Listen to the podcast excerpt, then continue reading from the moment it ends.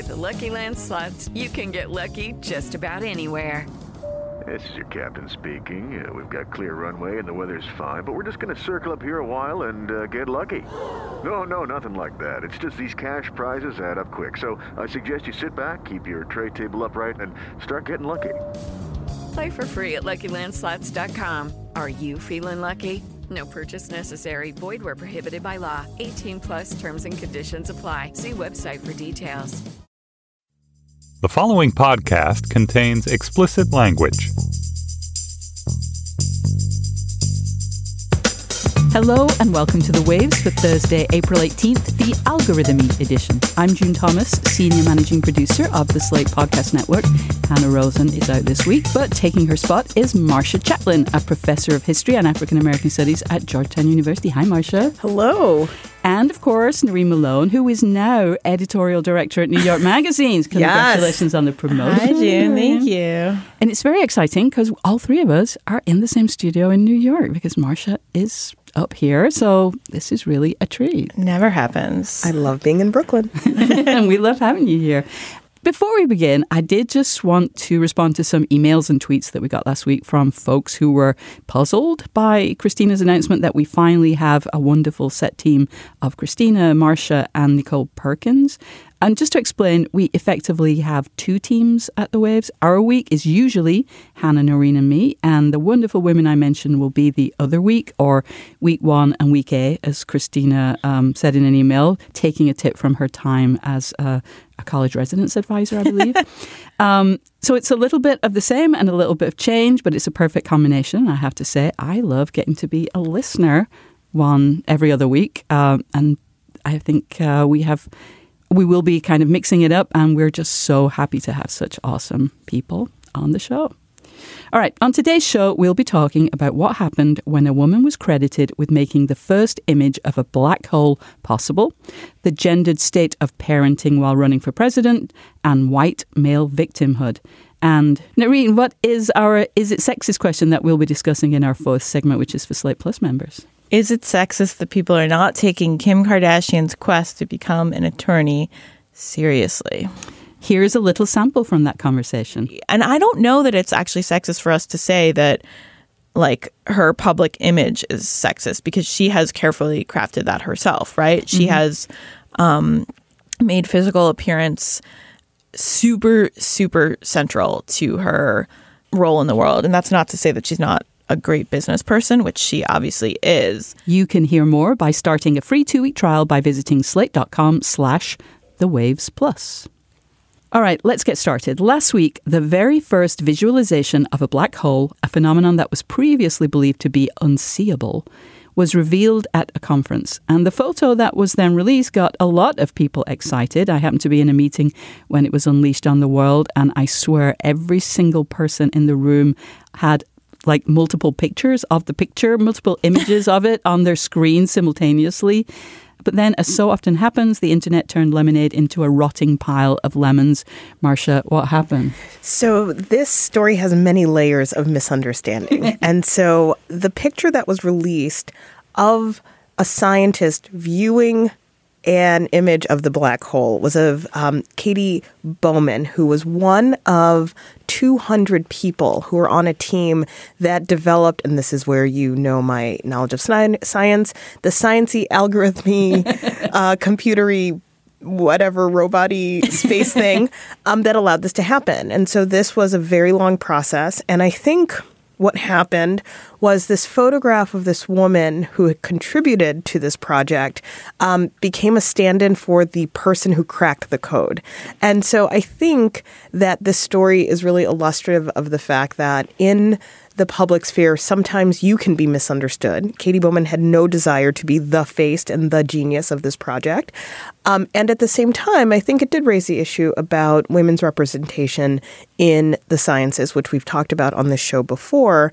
And The other issue is that when people misunderstand a woman as claiming credit for something, um, the trolls can't wait. And so this devolved from a scientific discovery, women in STEM, to the Jordan Peterson wing of humanity, then trying to not only discredit her, but um, creating an online campaign to suggest that she stole the credit from a man. They were fake Instagram accounts. And so I think what this reaction shows are, are three things from my perspective. One, um, the problem of newsrooms not investing in science journalism. So I think some of it was reported by folks who probably don't write about science in very sophisticated ways. And so I think it's about a crisis of information gathering.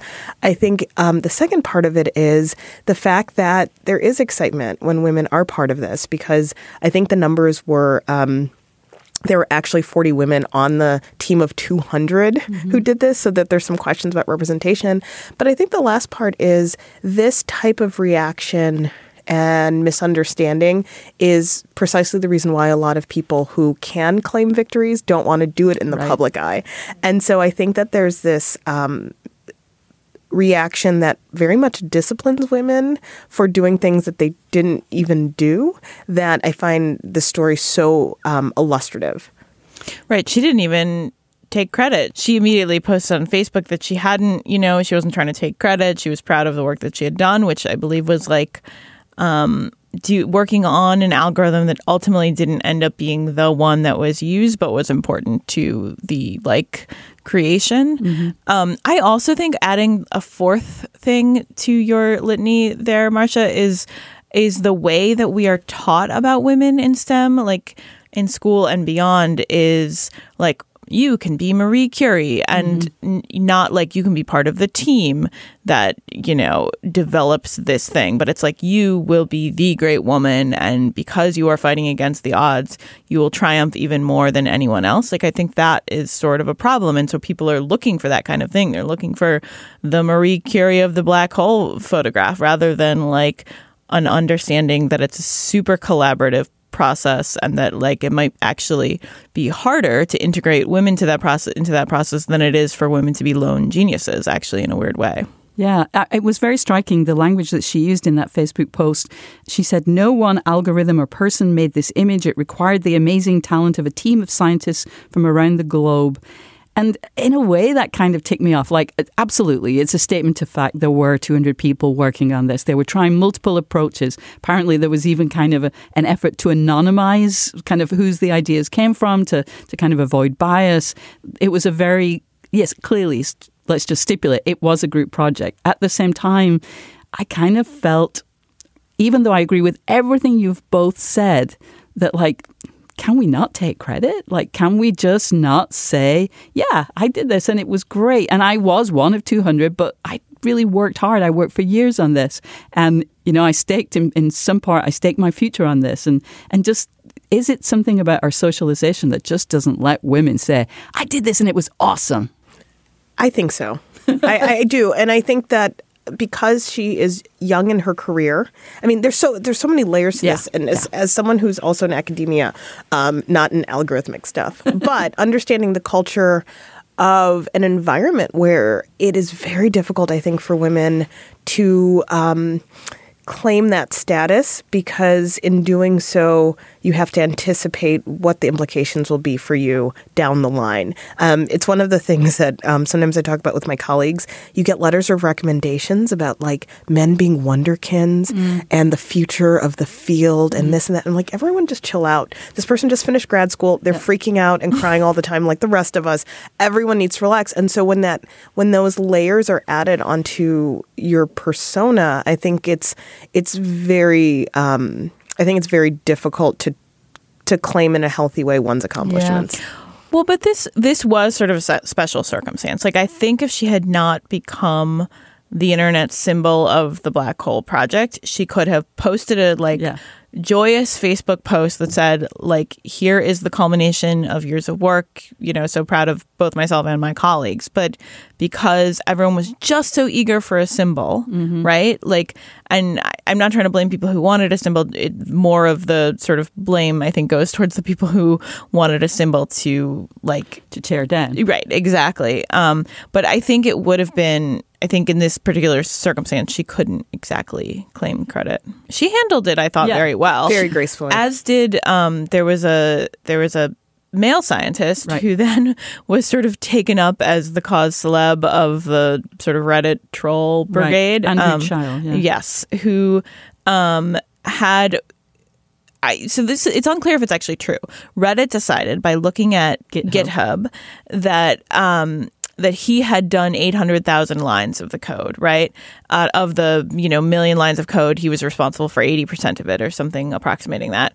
And he he has said that that is not true. Um and uh, has has sort of like rejected their um, canonization of him as the unsung hero of this. He's also pointed out that he's a gay guy and also kind of not um imme- like he he also is a little bit of an outsider in this world um and he's also handled this beautifully Yeah. like all of the scientists involved have handled this in a I think admirable way. This is probably not what they want to be doing. Like they've Yeah. spent years working on this amazing breakthrough, and now they're having to like deal with the um, blunt force sexism of the internet. yeah, and I, you know, I absolutely take the first point that you made, Marcia. That you know we are, and I definitely include myself in this.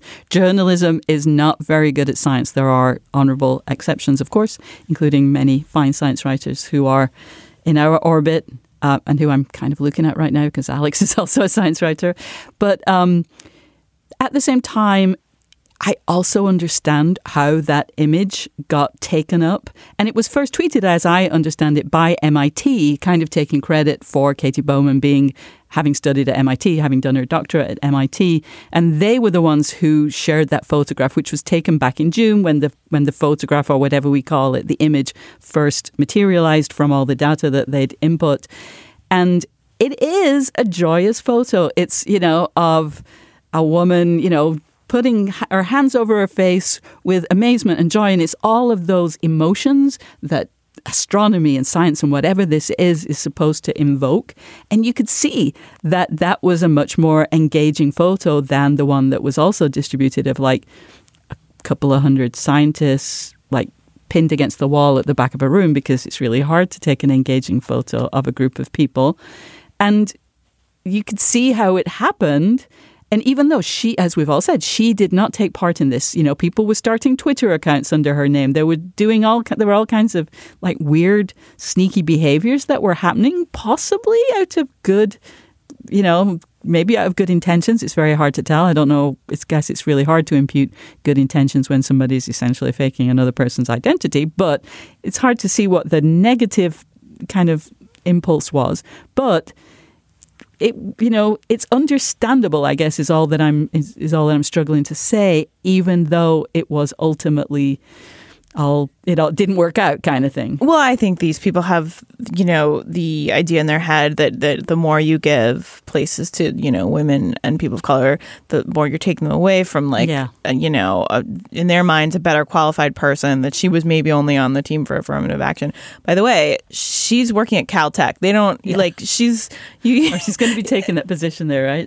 Yeah, yeah yeah. She's you know you, that's that's a job that you have to be supremely qualified for Yeah. i mean this whole thing and and now she's going to have a target on her back right, Right, right. in an industry that already probably is going to overlook her the thing that i kept thinking about there was an article in the new york times a few months ago about a mathematician named Edray Goins, who um, is an African American mathematician who decided to walk away from a tenure track research job in sort of like the prime of his career because of essentially microaggressions for mm-hmm. lack of a better word. Just like people you know he'd walk into a conference and people would not believe that he was there for the same thing as him. Like it, it was it was just like over and over just kind of cutting. And he decided that what he'd rather do is work with and mentor young people um, so he took a teaching job at pomona instead and that's just a crazy thing to happen and you know this is obviously not the same circumstance but it's i have to imagine that um, those kinds of situations are what uh, people in these fields are working against, right? And then this is just like setting the whole thing back, right? Yeah. It's just putting a target on the back. I mean, I think that I think you're absolutely right, and and in that vein, even if she wasn't the sole genius who cracked the code for this, she's a woman who is in science, and so I think that's laudable. The fact that she gets up every morning and does this, um, and the kind of behavior that we're watching in response to her, I think is very much the externalization of some of the internal dynamics of women in a number of fields. And so I think the takeaway from this is the hostility that we're all getting, um, you know, the, the hostility that we're able to view right now is the hostility that is happening at labs, in classrooms, in seminar seminar rooms, in universities all over the country. And can we learn something from this? Because I think one of the dangers is to suggest that the trolls are these extremists, and at the same time, someone who holds that view is the same person who condescends to women and people of color at work. It's the same people who can't imagine um, a young woman being a scientist. And so I think that if there's anything to learn from this is like this incredibly you know um, clear mirror of what it is to be an underrepresented person in any field. And that story you say about this guy who just kind of walked off the plant i know tons of people who have just similarly decided that it was not worth it to um, be a path breaker um, at the expense of your kind of mental and emotional health and they just do something else. And i think that that is why this story then becomes so intriguing because the number of people who can actually stay and tolerate um, the behavior in the workplace it's it's small. Well, and I have to admit, um, and I promise I'm not just trying to drive outrage here, but that when this story first came out, I was a little bit like aggravated, not but not by anything that Dr. Bouman did, or you know, uh, clearly I was aggravated by the the sexist response, but like. It kind of bugs me that we spend so much, we give so much focus to STEM in the sense that, yes, what Dr. Bouman did was amazing, whether part of a team or whatever, but women do amazing things every day and you don't get parades for nurses for teachers for childminders like there are so many people in this world who work their asses off and don't get you know don't get their picture tweeted a million times and that's not to say that she doesn't deserve it. It's to say that more of us deserve it at the same time. Yeah, there's got to there is so much of a problem in many fields that women and people of color are just not given the respect that makes them want to be there and to to do the work uh, you know that they are that they would be best suited to do. Like if there's it's there's a very it brings up very kind of conflicted feelings in me even though of course i want people to be i want everybody to be recognized for hard work um, and yet I understand why we have to give this extra attention to STEM because all the people that I know have felt who were, you know, engineering students, for example, all the women I know who were engineering students felt extremely alienated, felt like there was no comfortable place for them. And that obviously can't stand. But it feels like kind of like there's kind of a what's that this soft bigotry of low expectations like oh it's a woman in stem let's throw a parade like actually there's you know, there there are maybe there maybe we should challenge the systemic problems instead of you know being happy for a joyful photograph. this is I really contrarian. I'm taking I mean, it down into a weird, weird place. I understand. I see what you mean, but but and uh, uh, the work that teachers and nurses and so many women do is wonderful. But those are in fields where uh, women are expected to go, right? And and there is, I think there is an extra layer. Like I certainly felt discouraged in in subtle ways from going into STEM, right? Yeah. And like Yeah. the work that teachers and nurses and the rest do is like vital, but also. Um, you know, our planet is like maybe dying, and Yes, I, I think that we need as many people wanting to become scientists as possible. Yes, and of course, I think it's been revealed that I stopped doing science when I think I was about thirteen. So yeah, clearly my there might be a little bit of like, well, I couldn't do that, so obviously no one needs to. Yeah. My only hot take is that I celebrate women every day for living in a society that hates them so much. And so I think that is something to celebrate each and every day. Right on. I think that's a just right take. Yes, that's a good place to end this. Listeners, tell us what you thought about the Bouman Brew brouhaha by sending an email to the waves at slate.com. Okay, round two. Name something that's not boring. laundry? Ooh, a book club. Computer solitaire, huh? Ah, sorry, we were looking for Chumba Casino.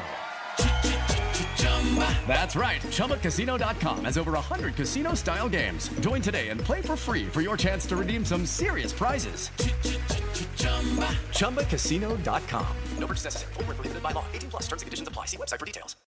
Before we get to our next topic, I just want to mention that The Waves is getting together with Outward, Slate's LGBTQ podcast, to host a live show during Slate Day.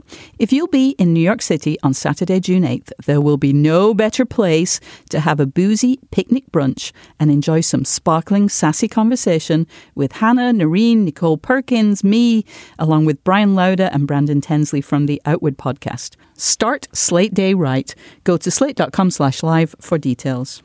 All right, our second topic today is parenting while running for president. Rebecca Traister had a fantastic piece in The Cut titled Mom versus Dad on the Road to 2020.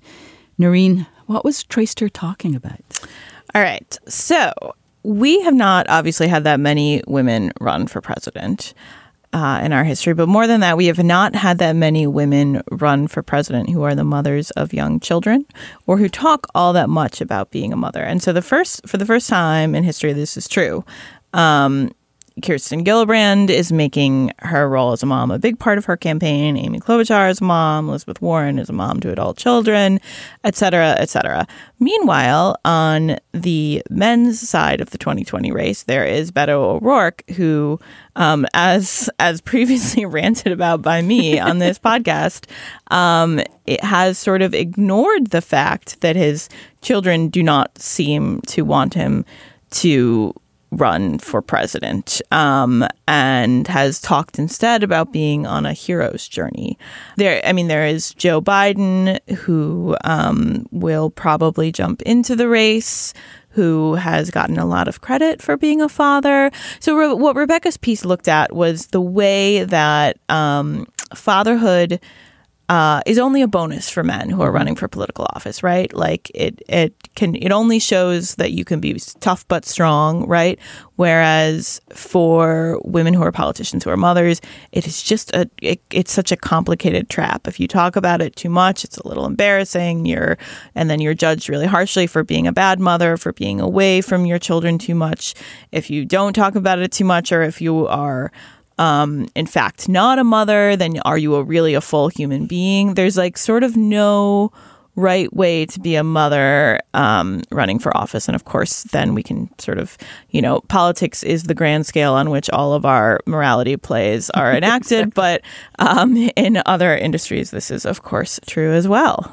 I have to admit that so the the, the piece in the cut started, uh, or the the header of the piece was this photograph of Elizabeth Warren that I'd never seen before. I love the photograph. Yeah, and she was 22 and she had just had what I believe was her first child, Amelia, and she's holding the baby. And, you know, it, it's again, it's a classic photograph in a way. It's another joyous photograph. It's like joy and excitement and, you know, panic in a certain sense. The, the kind of photo, the kind of a look that you see on all new parents' faces. And I have to admit that, like, that seeing that photo in a little way changed the way I view her. I mean, I, I'm actually Really? I'm favorably disposed to her anyway. I don't have any, you know, eh, very few hangups about Elizabeth Warren, but it made me like her more. And seeing that, like, that was a purely instinctive, a purely, um, I don't know, brain chemistry kind of thing.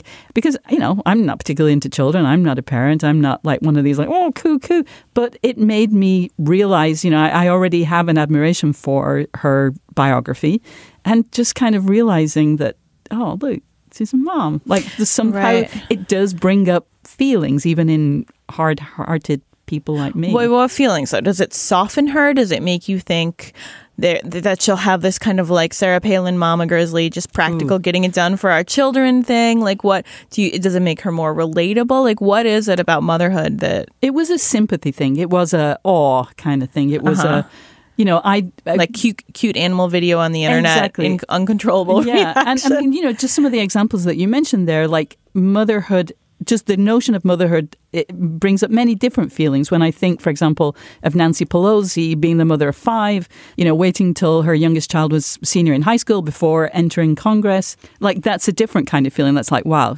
she gets shit done. You know, a kind of an admiration for a person with five children whose home base is in California, you know, going into politics and being so successful. Like there and and you know mama grizzly that obviously brings up another kind of feeling but i do appreciate like i get what that's about so their motherhood isn't one feeling but there, there was that there was the specifics of that picture i mean i knew that she was a mom and a grandmother but the photo it, it just like it's a brain chemistry thing. Well, it's super intimate, right? She's Yeah. in the, you know, she's clearly just given birth. A Yeah. brand new newborn. She's so young. Um, yeah, there there's something super intimate there. I mean, Nancy Pelosi is an interesting case study to bring up, right? Because she is someone who has actually just not just used um, her role as a mother to talk about policies, right? But she's also just used it to talk about politics. That that she's referred to sort of getting her caucus in line as like I know how to do this because I have handled children before, Yeah. essentially. And she's said the thing same thing about Donald Trump. But like I know when someone's throwing a temper tantrum, which has both sort of humor value, but also probably is a little bit true. Yeah. Um, but the other way that she has talked about it that I find super interesting is that, you know, she's been criticized for holding on to leadership for quote unquote longer than she should, although I think the Democrats are probably pretty happy to have her right about now. Um, but most memorably, when Luke Russert was something like 27 or 28, he asked her, um, you know, why are you holding on to this when younger people, you know, sh- could be or should be taking the reins? And she said, well, you know, I you have to give me 14 years because I got into this 14 like subtract 14 years from what I've done. I got into this um, later because I was raising my children and you know my male colleagues of course weren't. And like they were. They had children. Um, uh, they just weren't sort of you know doing it in the same way. And I and I think that's a really interesting moment. So I think I, I love everything that Rebecca Traister writes. So I really enjoyed this article. Um, I've been thinking a lot about this um, as we've been talking about the election in class, and I often ask my students like identify political issues that are considered mom issues, and they'll say you know. Um, uh, gun safety and gun control, violence prevention. They'll say, you know, cost of education, all these things. And I'll say, well, what are dad issues? And they really cannot articulate them, right? Someone hmm. said taxes in class, which I thought was pretty good. But I was like, isn't that interesting that there's uh-huh. this weird way in which we presuppose that dads have a relationship to the political process that is unspoken, but that that this whole like running as a mom thing, which makes me very uncomfortable. Hmm. The running as a mom thing is about the care of the family that goes outward. And there's a long hmm. history of that, but I am happy to see as more and more women kind of enter and declare for 2020. Um, some of the mom stuff I think is a little bit more tempered because I, I thought the Sarah Palin Mama Grizzly thing was fascinating because she was a woman with a lot of children and the governor of an oil producing state And the mother of an infant, and the, mother way. of an infant um, who had you know had a child over 40 there were like all of these kind of interesting dynamics and it was just all this bullshit about hockey. And it was all this bullshit. And it was like this enough right? Like can you please be a person who has um, a life in which you're balancing a lot of things, but one of them is being governor of a state, like not a small thing. And so all of that is to say that I think with the age range of some of the women who are entering um, their own proximity to their children's age, if they have children, like this, I guess they all do, um, that it, it I think the the mom stuff seems a little different, and I appreciate that because I think that um, if we really want to see women across the life cycle running for elective office, the thing that I think is interesting is that women without children are running, and no one is asking them about that. Although Kamala Harris uh, refers to herself Momala. Yeah, on her Twitter bio and elsewhere as Momala because she's the stepmother. Um, to, and and that's an interesting choice, right? Like she doesn't have to make that. She's made a decision that it maybe softens her. That maybe like she needs. Is, she's been. I mean, and you could understand like why in her very particular case that might be true because she um, was a prosecutor, which is not exactly a soft job. She um, the thing most people know about her personal life is that she had uh, a relationship with a much older politician when she was in her 20s and so it kind of is you could see her team being like well okay let's play up the momala thing but it is a little bit Um, and and I'm sure that's a super important relationship in her life. right. But to put it in your Twitter bio is definitely a choice. Yes, and there is and- a, and there is a candidate who doesn't have uh, kids, uh, Tulsi Gabbard. Okay, she doesn't have Um, children. But you know, I also don't know that we're taking her candidacy terribly seriously. Uh, uh, you know, as a chance of somebody who's going to get very far in the I like the fact that Stacey Abrams does not have children. She's an unmarried black woman, and everyone is like kind of letting that alone, especially coming from the conservative South. So I think that um, the fact that she can be vetted and people are asking different questions about her potential makes me feel a little bit better that some of this like mom stuff um, will at least slow down. I don't think it'll ever go away. Um, but it's funny the Elizabeth Warren thing. The picture was very cute. Mm-hmm. But when I think of her as a mom, I think of that book she wrote with her daughter, The Two Income Trap, which I'm obsessed with. Oh. It's all about how the system is rigged and like people like myself need to upend the system because we're middle class, but it's not real. Um, she wrote this book with her daughter Amelia called The Two Income Trap: Why Middle Class Parents Are Still Going Broke. And I, when I think of her as a parent, I think of the fact that she's already like even engaging her children in questions about income inequality, which I appreciate. Um, but I do think that there is something um, really interesting about her working on that kind of project with her daughter. Yeah. I just want to mention too that Stacey Abrams is it's even more interesting because she's effectively, I believe, raising two uh, two children, I believe, who are, were the children of a sibling who's Oh, unable right. to take care of them. And so she has this kind of quasi parental role, which is very interesting in that she she kind of gets some she, like she gets a certain kind of status for that and also maybe protects her from criticism. It's very interesting. And also, clearly, it's extremely admirable that she does that. which is what America looks like, Exactly, right? Which exactly. is which is you know one of the consequences of mass incarceration. One of the consequences of um, you know working poor households is Yep. that there is an extension. She does talk about taking helping to take care of family, and I think that that's the framework that Yeah. I think we need more of. Yeah. That families. Um, are made and remade in different ways, both biological and chosen. And she actually went on the Cuts podcast to talk about her relationship with money. Um, and it's super fascinating because she's very, very frank about the way Yep. that taking care of her family, not just um, her brother's kids, but also her parents, um, like has contributed to her debt. And and I just heard it, and I think that probably at different points in her political career, she didn't want to talk about that. That the debt was considered a liability, and and it makes you think, oh, people are actually going to like totally understand this. Absolutely. Um, which okay, now let's go back to Beto. I want to know if you guys think that it's actually going to matter for him that um, he has been a somewhat absent father on the campaign trail. Like, wh- I'm annoyed by it. I see all the quotes. I like raise my fist in the sky, as do like a million other feminists on Twitter, and I think maybe just women paying attention to it. But will it in any way matter to him? I think that it, like everything, you know, I'm going to misuse some uh, some theory, but every decoding is an encoding. Like for, although for people like you and me, it is just crazy making and like, dude, how could like think it but don't say it out loud? Like it just seems moronic. But I think it will be a positive signal for others. Seriously? Like, I do like I- I wish it weren't so, but I don't have a positive enough view of the world to think that there won't be some guys going, he's just saying the truth. Like he's got more I don't even know what they'll be But saying. But he's apologized, right? Yeah. So I, I mean, I think this is just as a, a, a, an indication of my poor view of the world that I do think it might work because I think it's appalling. But I think that anything that anything that feminists condemn, I'm sure there are people out there that, that then go, "Well, that must be good then." I think there's two ways of viewing this. Um, I think that kind of embedded in being a member of Congress is time away from family, whether it's for campaigning or for being in Washington, D.C. So I don't know if he'll get dinged for that. But the other part of it that makes me think about the point that you raised about debt and relatability there are many Americans who have to be away from their families for work. And so I really struggle with how much I want to be judgy about this because um, when people can't find work in one area, they keep their kids in schools with grandparents and they go find jobs elsewhere. I'm like, this shows that the system is rigged. I hate capitalism.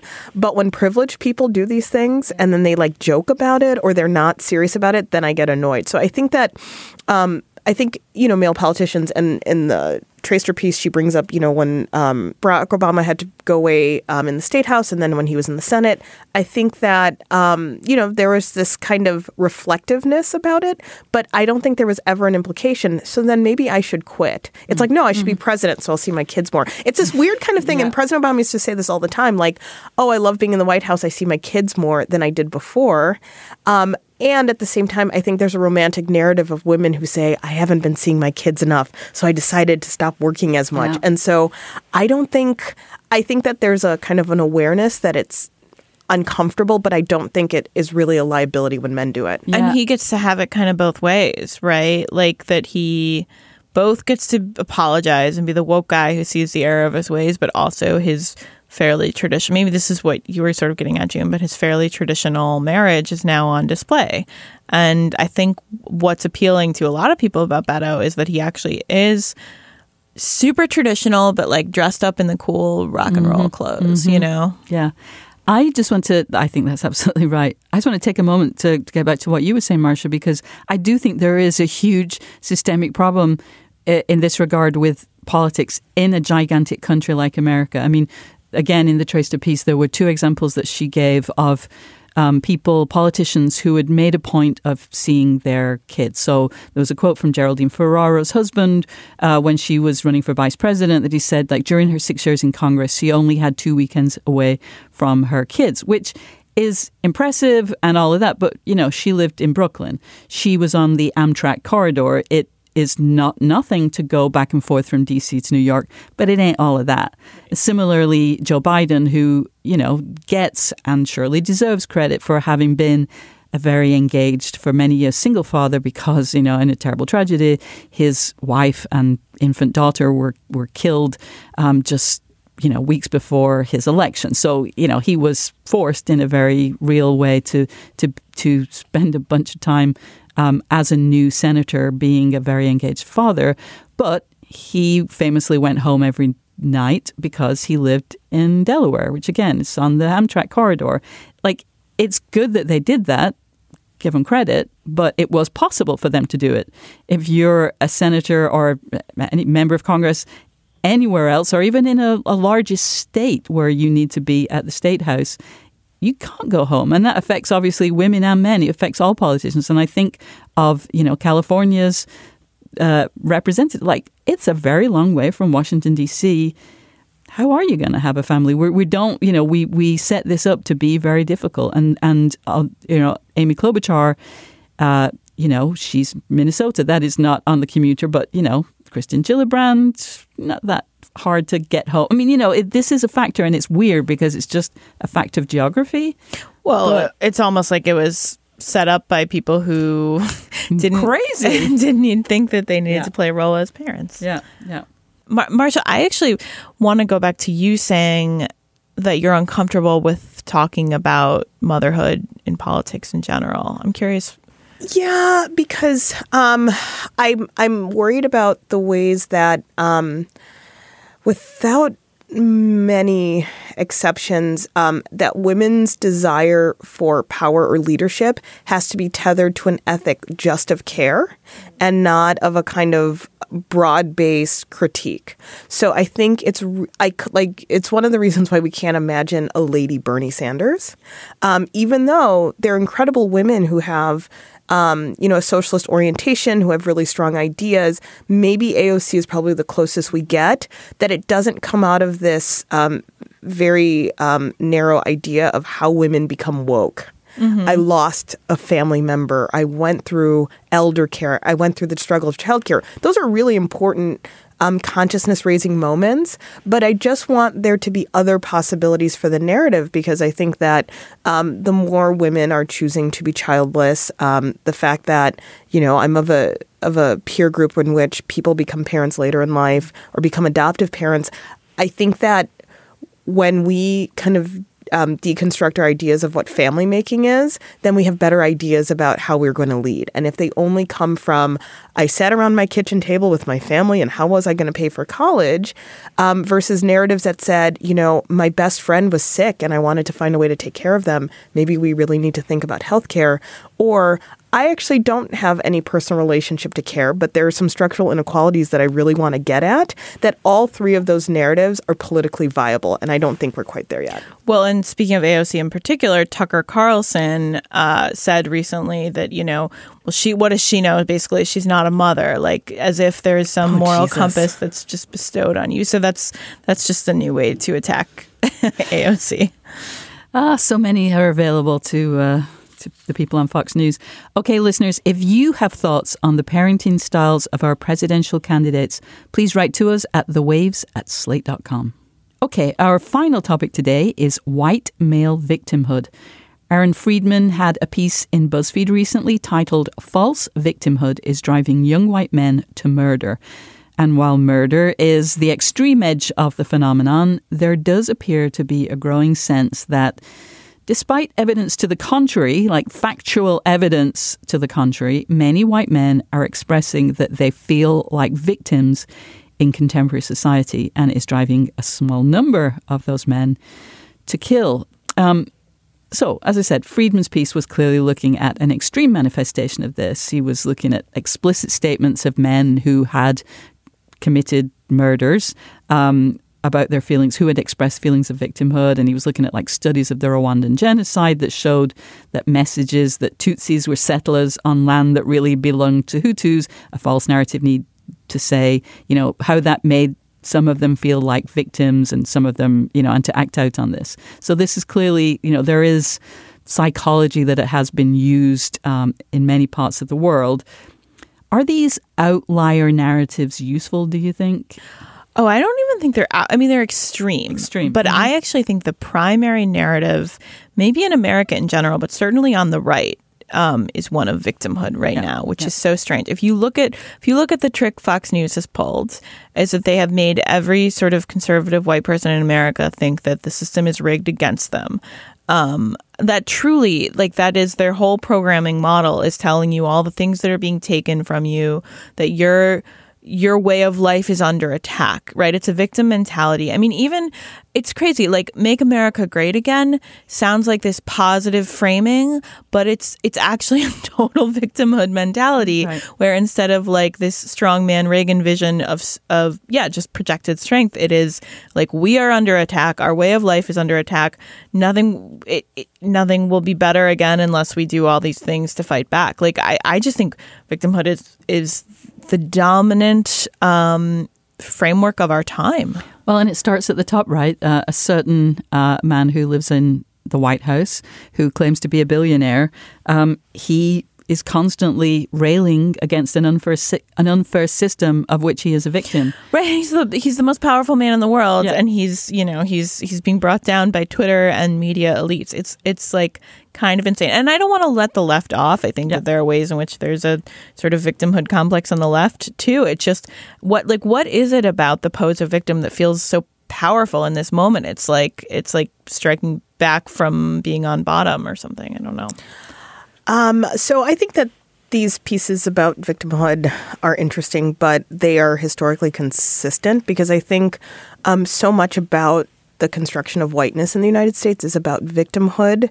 Um, in order for um, in order for white supremacy to have a justification and a measure, victimhood becomes the perfect foil, right? So um, you have to do outrageous acts of violence. You have to hurt others because you are um, you are very close to becoming a victim or further victimization.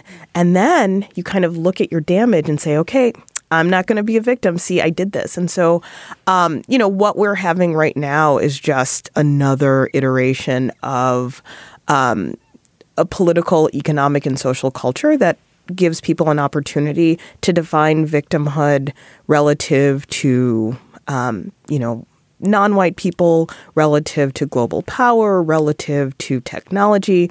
I mean there's always just a different mechanism. And um, Tera Hunter the pre- preeminent historian of Prin- at princeton university she wrote a piece this week in the new york times um, about reparations and white slaveholders and the fact that the only time the United States has paid rep- reparations as a result of slavery are people who lost their property after the Civil War.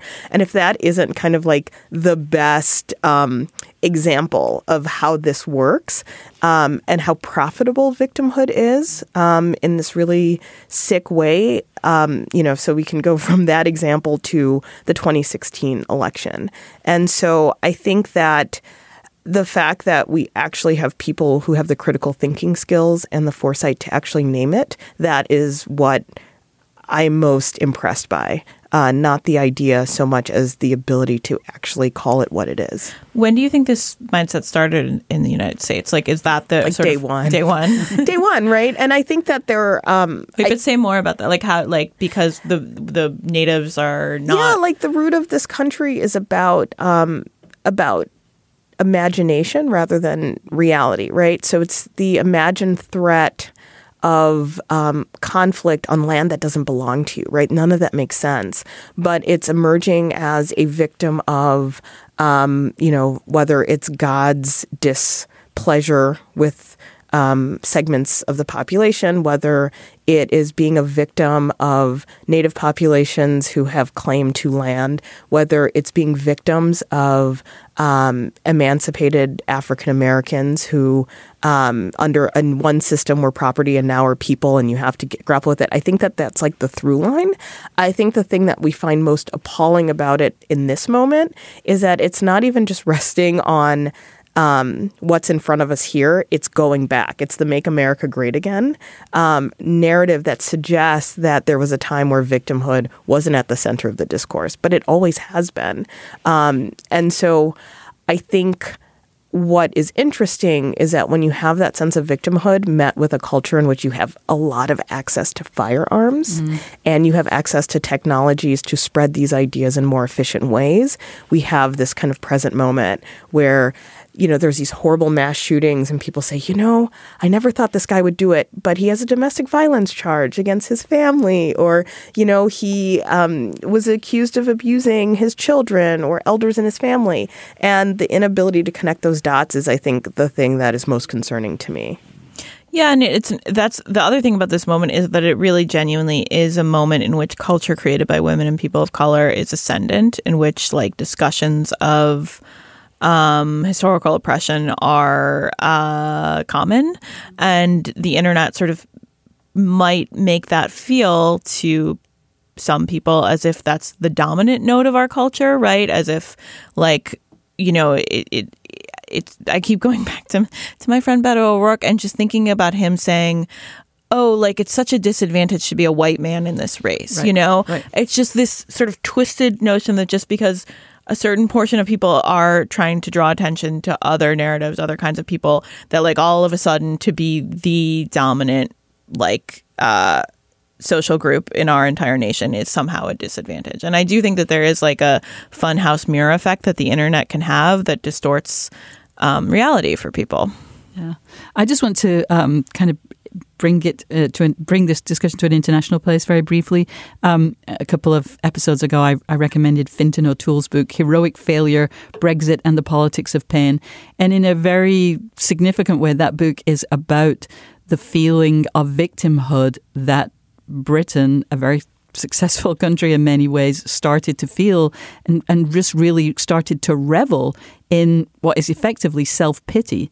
Um, and it, I feel that these feelings, these emotional motivations that we're talking about, could very, very easily be kind of carried over and placed on top of, of that particular set of, of strange self destructive feelings that are going on there. So this clearly is, is not limited uh, to the United States. Not that anybody was suggesting that it and was. I and I think the thing that is alarming about this victimization is that the narrative is also held by people with incredible amounts of power to do something about their feelings of victimization. Right. So it's one thing if you feel like yourself are outside of the pool of you know society if you feel like you're at the margins and you have no access to a television network a president firearms modes of communication power over your family and local community. Like if you didn't have all of those things um, your feelings of victimhood may not really animate themselves outside of like a feeling of low self-worth grumpiness and being unpleasant to be around The problem is, is that when this kind of feeling of victimization metastasizes among populations that have access to the ballot and guns and authority, this is where like we really start to kind of see its most um, you know toxic iterations and this is why i think it's so important for there to be vigilance and naming of this type of um, you know a version of white terrorism that emerges in these reddit groups that inspires someone to make fake, fake twitter accounts for this woman who's just at her job right? Right, right. like if something like that could stir groups of people into that kind of like rageful feeling you know god forbid that we have any other kind of outward sign of something that seems like progress Yeah. I have to say I there's one area of this where I don't I'm very kind of conflicted about my feelings because you know, I'm from a working class background and, and it's not that I it's not I'm not trying to express sympathy, but I get that when people are talking about privilege, privilege, privilege, white privilege, and there are certain men, white men, who are working class, who are, don't have a college education, who, you know, their privilege is real, but it is not. Uh, It's outweighed by other factors. Yeah, and it's not terribly salient. It's very hard for them to take advantage of it in a in a sort of larger way. Um, when and so I don't know. It's like uh, really clearly this is a question of you know basic intersectionality. Um, you know, you need to understand, but like that's not a message that I don't know how to not trigger those people. And I also don't want to spend my time worrying about those people. I would like to spend my time, um, you know, on other sections of the population. But I just worry that we are contributing to this problem in a way that I don't really want to. If there was another sort of messaging that we could use, and I'm I'm struggling here to kind of articulate this conflict that I feel inside, but. Well, well, I think what you're talking about is there's nothing inevitable about being terrible. and so there really isn't. So historically, there have been people who have been in the white working class who say that, yes, the system is rigged. Um, it's maybe more rigged towards other people. And so what I'm going to do is try to upend the system by being collaborative and anti-racist and organizing, right? Like there are tons of people who've done that. I think those people are outliers and often are shamed or disappeared. But I do think that there's something really powerful about presenting models of other ways of dealing with your resentment and your frustration. Yeah. I'm irritated all the time, um, but I think I've made some choices to ensure that that irritation doesn't become um, either structural or interpersonal violence towards people around me. And it's really hard. And at the same time, I've met people who have done that and have been really inspirational to me. And I think that, you know, after this election, this romance with the white working class as a monolith that is unable to synthesize the complex emotions of frustration um, and inequality is both demeaning and irritating all at the same time. And I think that. Um, what I think is interesting is yes, there are a lot of white working class people who don't see their privilege. The thing that I think is amazing is that they're more likely to out earn me as a really educated black woman. And I think that data can be a point where we can say, huh, the system really is rigged. How are we going to think together about upending it? But unfortunately, I think that the dominant model of how to mediate those feelings is to be really racist and resent me. Yeah. Right. And so I think that these are the things that we have radical possibilities. And this is why a um, sound history education is the most important liberatory, liberatory tool because then people see that there are other ways in which they can act on these feelings. Right. It doesn't have to be a zero sum game. That's a lovely way, lovely place to end. All right, let's move on to our recommendations. But before we get to our specific uh, thoughts this week, I just want to mention that over the years, Slate podcast hosts on this show and others have recommended countless cool, useful, weird, and interesting articles, books, films, TV shows, podcasts, and products. You name it, someone's recommended it. For your convenience, we've collected all those recommendations and put them into a searchable database, the Slate Podcast Endorsomatic. You can find everything we and all our colleagues and other Slate podcasts have ever chatted about, recommended, endorsed in one handy place. You can give it a whirl at slate.com slash endorsements. All right, let's add to those endorsements. Uh, what do you have this week, Marcia? Um, this is a podcast that um, premiered in 2018, and I hope hopefully it will come back. It's called No Man's Land. Have you guys done this one? No, I don't think so. No, excellent. So, No Man's Land uh, comes to us by The Wing, and it's a podcast that is about women who were too bad for your textbooks. Um, it's hosted by the historian Alexis Coe, and the episodes just tell complex stories of women who may be familiar to some listeners, may be new to others, but it is the perfect mix of um, history as well as some cultural analysis and it is a great opportunity to actually hear a woman talking about history. Sounds awesome. Noreen? Um, I'm going to recommend something that we thought about talking about today, but maybe kick down the road, um, maybe for next week. Um, and this is going to be a little bit of, you know, um, rooting for the home team, but it is a New York Magazine package. And I didn't, I wasn't one of the editors on it, so I can, I can just be a reader on it. Um, it's called Marriage Investigation, um, and it is just a big picture think about the role that marriage plays. Uh, why get married in this day and age at all? You know, um, what does marriage change? So it it just is like chock full of stuff. Beautiful photographs. Um, the cover of the magazine has like uh, couples sort of asleep or in bed together, photographed from above, and it feels like really like you're kind of intimately eavesdropping right, on right. something. Um, and my absolute favorite part of the package was a conversation between a couple that's been married um, since I think the 70s. Um, the famous Robert, the famous rock critic Robert Christgau, um, and his wife, and they. Um, you know, they met when she was like, you know, coming back from an ashram and she was, you know, sleeping with other people. It was this very like 70s counterculture marriage. And he was the big rock critic and she was an aspiring novelist. Um, and then it just, you see the course of the marriage. It, uh, they had, you know, they had fertility problems, and in the middle of the fertility problems, um, she had an affair, and they came back from all of that, and you know, there was cancer, and they came back from it, and they they talked about which years were the best sex years for them, and it wasn't like when they were thirty, it was like when they were, you know, like sixty eight years old or something. It just was this really kind of oddly sweet portrait of a very particular marriage in which they still seem to be so in love deep into the marriage. Um, so yeah, marriage and investigation uh, by my colleagues at New York Magazine. You're such a romantic, Noreen. um, I am going to recommend a show that I think I've recommended every season that it's on, but it, it just gets weirder and also more awesome. And that is The Good Fight, which unfortunately is a little hard to access because you can only get it on CBS All Access, which is a streaming service um, that uh, it doesn't have anything except CBS shows, but um, it's kind of worth it for the good fight um, because it is crazy and abs- absurd and just bizarre often. Um, like, for example, just to give an example, in the first episode of season three, um, one of the characters' husbands goes hunting with um, uh, Donald Trump Jr. and Eric Trump.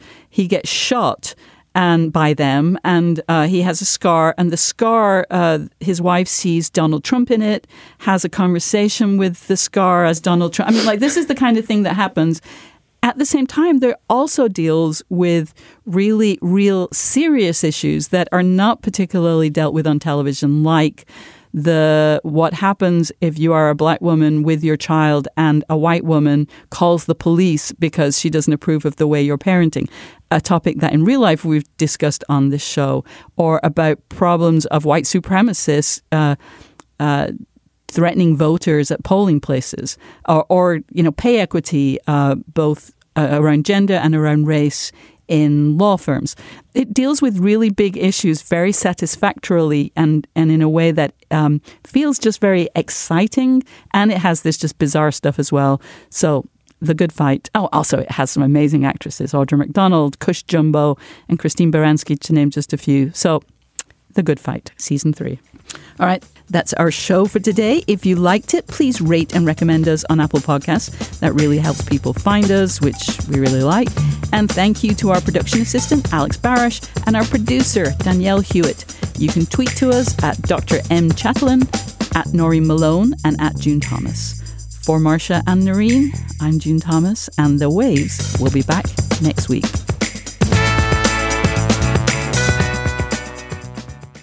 Step into the world of power, loyalty, and luck. I'm gonna make him an offer he can't refuse. With family, cannolis, and spins mean everything. Now, you want to get mixed up in the family business. Introducing The Godfather at ChumbaCasino.com. Test your luck in the shadowy world of The Godfather slot. Someday, I will call upon you to do a service for me. Play The Godfather now at ChumbaCasino.com. Welcome to the family. No purchase necessary. VGW Group. Void where prohibited by law. 18 plus. Terms and conditions apply.